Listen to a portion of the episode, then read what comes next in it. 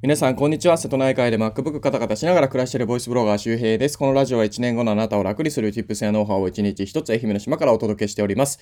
こんにちは。4月29木曜日、これゴールデンウィーク始まったのかな、始まったということで、僕のゴールデンウィークはね、わかんないよ、始まってるかわかんないけど、昼に起きましたね。はぁ、辛い。何回繰り返したらええねんってことですけどね。いや、なんでからね、寝るのが遅かったのはそうなんですけど、7時とかにね、起きてたんだけどな、10時にも起きたんだけどな、なんかダメでしたね。はい。まあ、後悔はね、してもしょうがないから、これから頑張るしかないかなということで、サクッとラジオ撮って、カフェにでも行って昼飯食べたいと思います。昼に起きたらご褒美をあげるというね、僕の謎のルールですけど。はい。ということで、今日のお話は何かというと、音声コンテンツですね。音声配信が、お金になりにくい3つの理由ということで、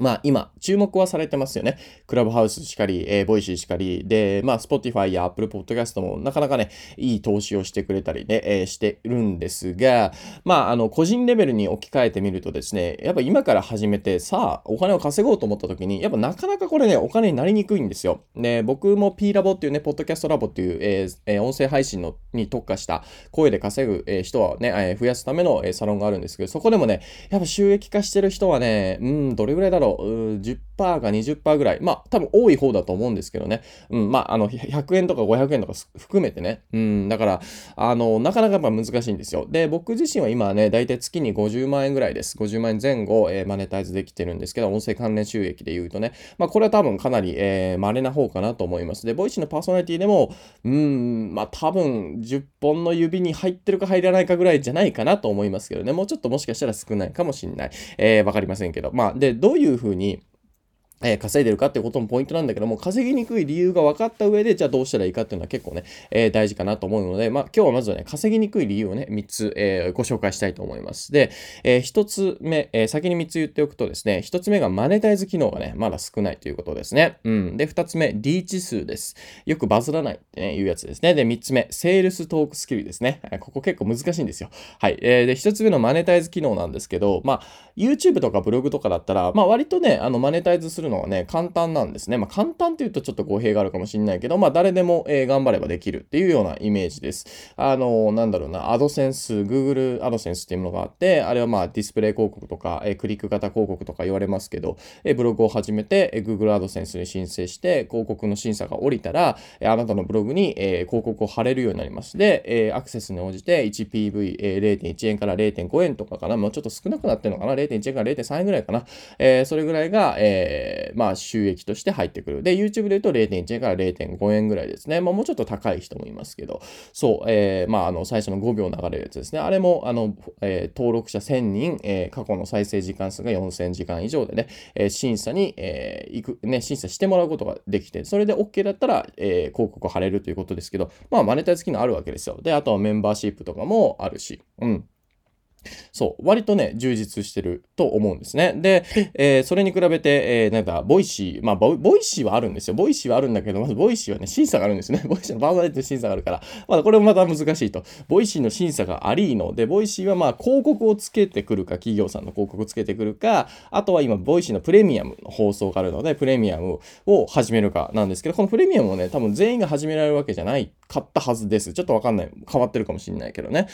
だからまあ、ボイシーに行けばなんとかね、割とマネタイズできるかもしれないけど、ただそこにもまだ壁があるということですね。ボイシーの審査の壁があるということです。で、まあ、あと、まあ、スタンド FM とかはね、月額課金とか、あとは再生時間数に応じた、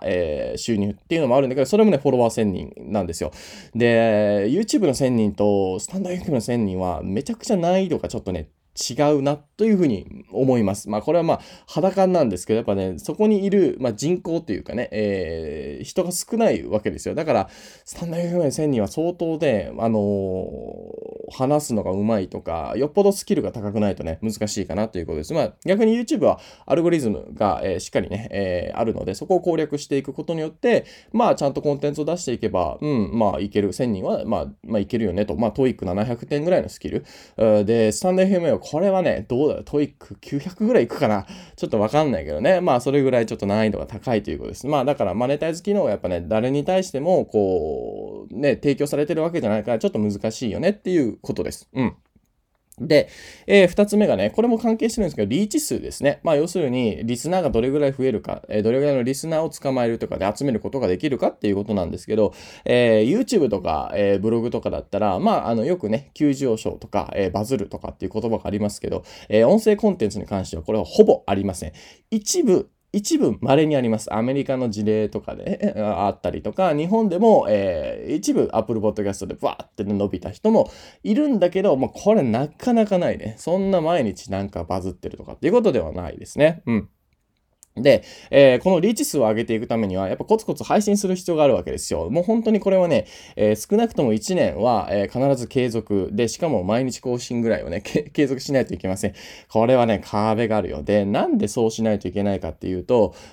まずですね、まあ、音声コンテンツやっぱ相手の生活習慣にうまーく溶け込まないといけないわけなんですよ。で、そうなると、まあ、要するに習慣化されないといけないわけですよね。あなたが歯磨きをするときにしんどいとかめんどくさいとか思わないのは、まあ、習慣化されてるだけなんですけど、音声コンテンツもこういう感じで、なんかね、僕のボイシーとかもわかんない、僕昼とかに更新するけど、毎朝必ず更新してくれる人っているわけじゃないですか。僕もなるべくそうしてる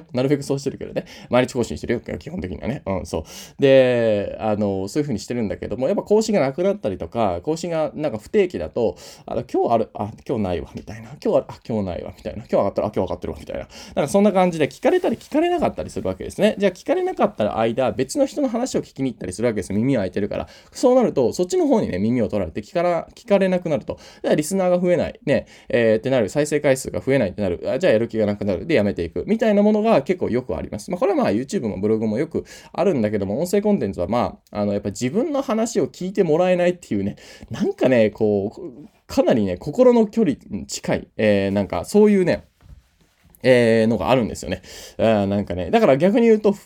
リスナーさんが増えると僕の話聞いてくれてるみたいな、そういう喜び、があります。人生を認めてくれてるようなね、僕の生き方を認めてくれてる、そういう喜びがあるんですけど、うん。で、このリーチ数っていうのはまあバズらないから増えない。だから、リーチが取れないっていうことは、要するにマネタイズとしても難しいってことです。やっぱ、3人集めてきて3人に30万円の商品を売るってことは難しいですからね。当たり前だけど、それよりかは、3000人集めてきて、1人に、1000円のものを売った方が、また売りやすいわけですよね。だからリーチが取れないというのはなかなか難しいということです。で、3つ目、セールストークスキルですね。これ、まあ要するにトークスキルなわけですよ。トークスキルってさ、当たり前だけど、こう、すぐにね、身につかないんですよね。何もしてないの話が上手い人っていないわけですよ。野球とかと同じで、野球やらないと上手くならないんですよね。イチローが野球上手い理由もさ、イチローは野球やってるから上手くなるわけで、めちゃめちゃ簡単な話なんですけど、じゃあこのトークスキル、じゃあどうやって鍛えんのって言うんだけど、まあ毎日自分でね、スマホとかパソコンに向かって話すだけなんだけ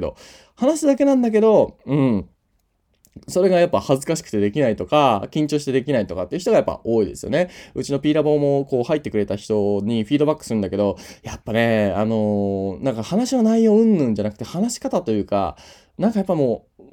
入ってこないんですよね。やっぱこれ言い方悪いけど、こう初心者の話っていうのは全然入ってこない。それはなんか緊張してるんですよね。なんかなんだろうな、わかんない。これは難しいね。だから本当トークスキルっていうのをね、すごく身につけるのが難しいし、最初に自分の声が嫌いだとか、自分の話し方がダサいとか、そういう本当にコンプレックスとね直結してるので、ここがね、なかなかこうなんていうの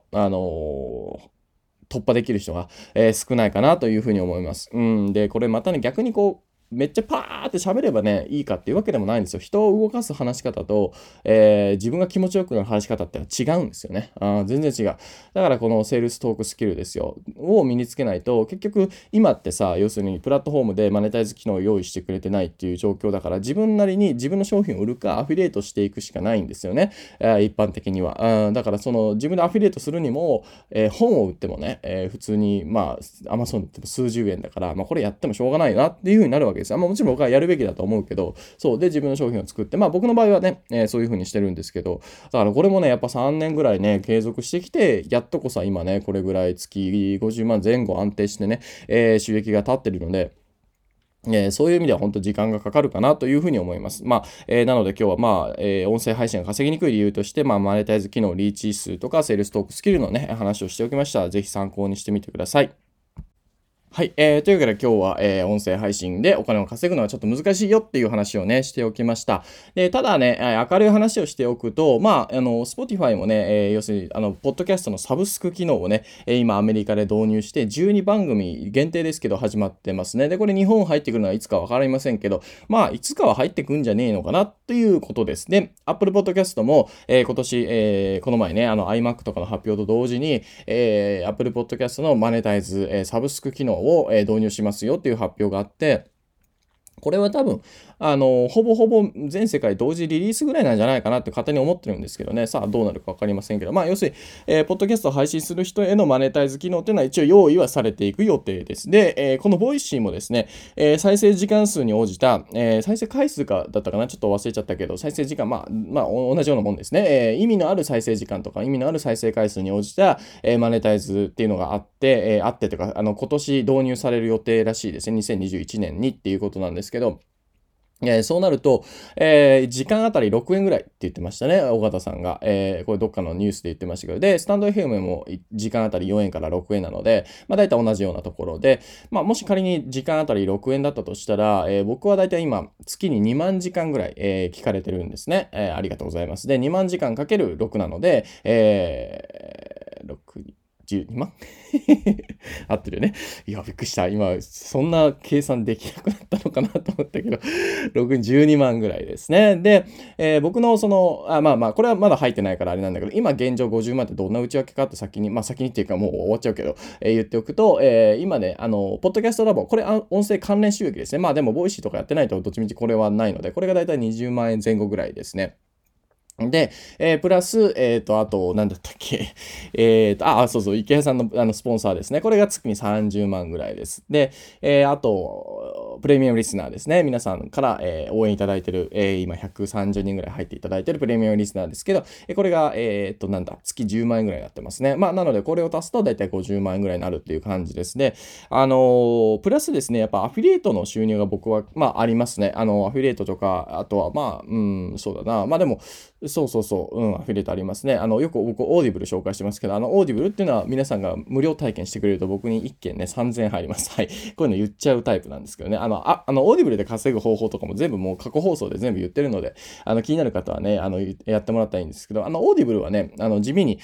というか、音声配信と相性がめちゃくちゃいいので、これはね、しっかりね、捉えておく必要があるかなというふうに思います。僕のブログとか読むと、オーディブルを発生させるコツとかもね、書いてるので、このあたりはね、ぜひ、いろいろ皆さんで、ググってみてください。ググるっていうか僕のブログが、ボイシーのプロフィールページの一番下にリンクついてるね。そこで多分ねオーディブルとか調べたら出てくると思うので、気になる方はね、全部無料で読めますので、そうなんですよ。なので、そんな感じで、オーディブルも多いときね、月30万ぐらいいきますからね。年に数回ですけど、30万でかいよね。